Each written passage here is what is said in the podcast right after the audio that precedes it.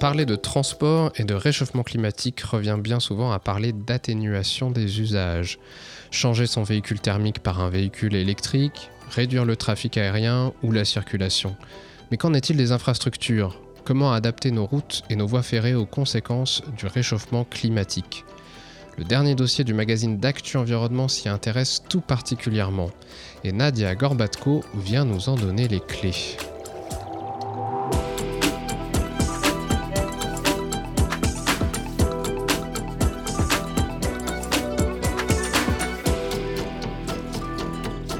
Clés de l'environnement, le podcast d'Actu Environnement.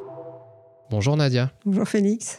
Alors, adaptation des infrastructures de transport. En fait, de quoi parle-t-on, notamment quand on parle d'adaptation au réchauffement climatique? Oui, en effet, il faut préciser que euh, l'atténuation concerne toutes les mesures mises en place pour euh, diminuer les émissions de gaz à effet de serre, et l'adaptation euh, consiste à faire des actions, prévoir des actions préventives pour euh, que les infrastructures, les matériels ne souffrent pas du réchauffement climatique ou pour éviter de, gros risques euh, pour les populations. En, France, par euh, peur de donner l'impression de, ne pas réussir à, développer des politiques climatiques suffisantes, on a beaucoup parlé d'atténuation et très peu d'adaptation. Et Christophe euh, Béchu, donc le ministre de la Transition écologique, en mai dernier, a en quelque sorte brisé un tabou en euh, fixant à la France une euh, vision à plus 4 degrés dans, dans les stratégies d'adaptation. Donc effectivement, l'idée commence à faire son chemin. Alors de quoi on parle en matière de transport routier et ferré notamment? On parle de, par exemple, des impacts de, de la chaleur et des sécheresses, euh, le retrait-gonflement de l'argile, par exemple, dans les sous-sols qui peut déformer les voies ferrées, détériorer leur géométrie, qui est importante pour l'efficacité du trafic, euh, qui peut euh, faire en, sorte que sur les routes, on, observe de grosses fissures, ça met en danger évidemment les gens qui y circulent. On parle aussi de dilatation des, des, rails, des câbles, des caténaires, donc avec un impact sur le trafic. Ça, c'est pour la, chaleur euh, et, la sécheresse. Après, on parle aussi de submersion marine. Il y a beaucoup de lignes euh, sur les côtes euh, qui peuvent être concernées.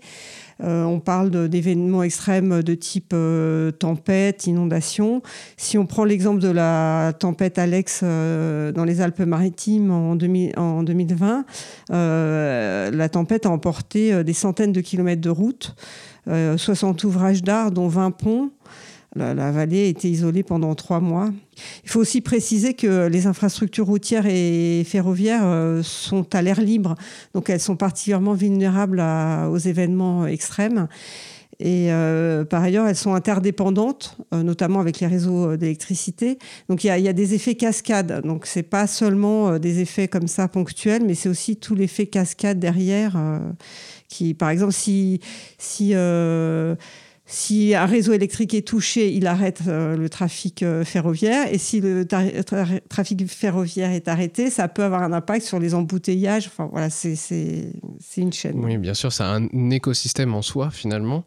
Et du coup, on, on comprend bien, ça peut impacter des millions de personnes, ces effets cascades. Et économiquement, quel serait l'impact d'une non-adaptation ou même d'une maladaptation Par exemple, si on ne fait que remplacer un câble par un autre, euh, ce genre de choses? Oui, euh, en effet, la maladaptation, c'est le fait d'essayer de trouver des solutions, mais qui sont pas assez, euh, pas assez développées dans une perspective d'avenir, en fait, et, donc qui coûtent plus cher.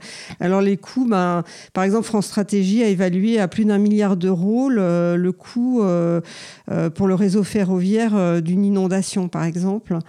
Euh, si euh, la Seine, l'Oise, loin, la Marne euh, étaient en crue ensemble et dépassaient à, peine le niveau de 1910, donc vraiment c'est tout à fait imaginable, et que les activités économiques étaient impactées ou arrêtées, le, le, coût, ça, atteindrait 58 milliards d'euros.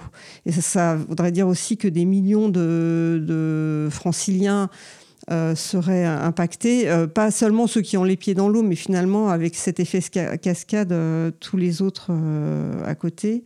Actuellement, pour le cabinet Carbone 4, les dommages climatiques aux équipements des transports en Europe atteignent 3 milliards d'euros par an.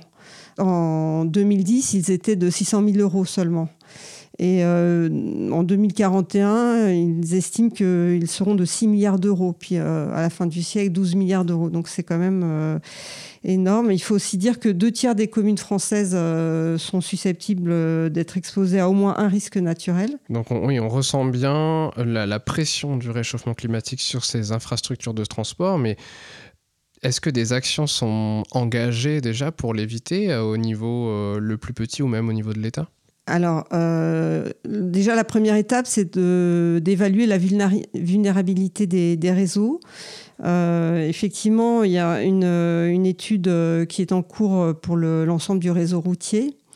donc au niveau national. Et la, SNCF a mené une étude sur son réseau également. Euh, au niveau national et régional, dans différentes régions, euh, les résultats devraient être euh, connus très bientôt, là, en, novembre. Donc ça, c'est la première étape, c'est de connaître la vulnérabilité. Et puis après, il y a toute une série de, mesures qu'on peut prendre. par exemple, SNCF Réseau a repeint ses locaux techniques en blanc pour gagner quelques degrés, ou ils ont mis en place un système préventif donc des événements euh, météorologiques qui pourraient se produire. Euh, on a par exemple aussi la possibilité d'agrandir des canalisations qui drainent l'eau euh, vers l'extérieur des infrastructures. Par exemple, dans le département du Loiret, ils sont en train d'étudier toute une série de technologies pour maîtriser le phénomène de retrait-gonflement de l'argile, pour essayer de trouver le, meilleur. Voilà, donc on a toute une série de, petites, euh, enfin de petites, de, premières euh, étapes voilà, de premières étapes. d'action. Mais, mais, justement là on parle beaucoup de la SNCF bon c'est semi privé euh, qu'en est-il, par exemple, des concessions privées pour les autoroutes, euh, ce genre de choses J'imagine que les leviers d'action ne sont pas les mêmes. Voilà, c'est une des difficultés du sujet, en fait, c'est que on peut pas se contenter du curatif, mais il faut vraiment être dans le préventif. Donc pour ça, euh, développer des stratégies qui soient complètes. Et la difficulté, c'est qu'on a affaire à toute une série d'acteurs, effectivement des acteurs privés comme les concessionnaires d'autoroutes, des, acteurs publics comme les collectivités. Euh, ou la SNCF. Et donc, euh, il faut arriver à mettre toutes ces personnes, enfin tous ces représentants autour d'une table euh, pour élaborer des stratégies bien réfléchies et non pas être juste dans la prévention des risques imminents ou, de la réparation, ce qui est souvent le cas. Effectivement, ils ont tous des moyens différents, des objectifs différents, des, méthodes différentes. le CEREMA et l'ADEME ont mis au point des outils méthodologiques euh, vraiment avec plusieurs étapes qui vont vraiment de l'évaluation euh, de la vulnérabilité à euh, des plans d'action, à priorisation des plans d'action, etc. Et puis juste pour rappel, bon, vous commencez à les connaître si vous écoutez les clés de l'environnement et si vous lisez Actu Environnement, mais bon, l'ADEME, c'est donc l'agence de la transition écologique du ministère de la transition écologique, et puis le CEREMA, c'est le centre d'études surtout sur l'aménagement. Voilà. Tu parlais de stratégie évidemment, moi, ça me fait penser à la stratégie française énergie-climat qui est en, train d'être élaborée. On parle beaucoup de planification écologique. Bah, justement, quid de la planification dans cette adaptation des infrastructures de transport? Oui, alors effectivement, le, plan national euh, d'adaptation au changement climatique euh, numéro 3 est en cours d'élaboration. Il devrait être finalisé normalement euh, d'ici la fin de, cette année. On n'a pas beaucoup de détails, mais on sait qu'il prévoit par exemple la mise à jour des référentiels de risque, l'accompagnement des collectivités, des études de vulnérabilité par secteur.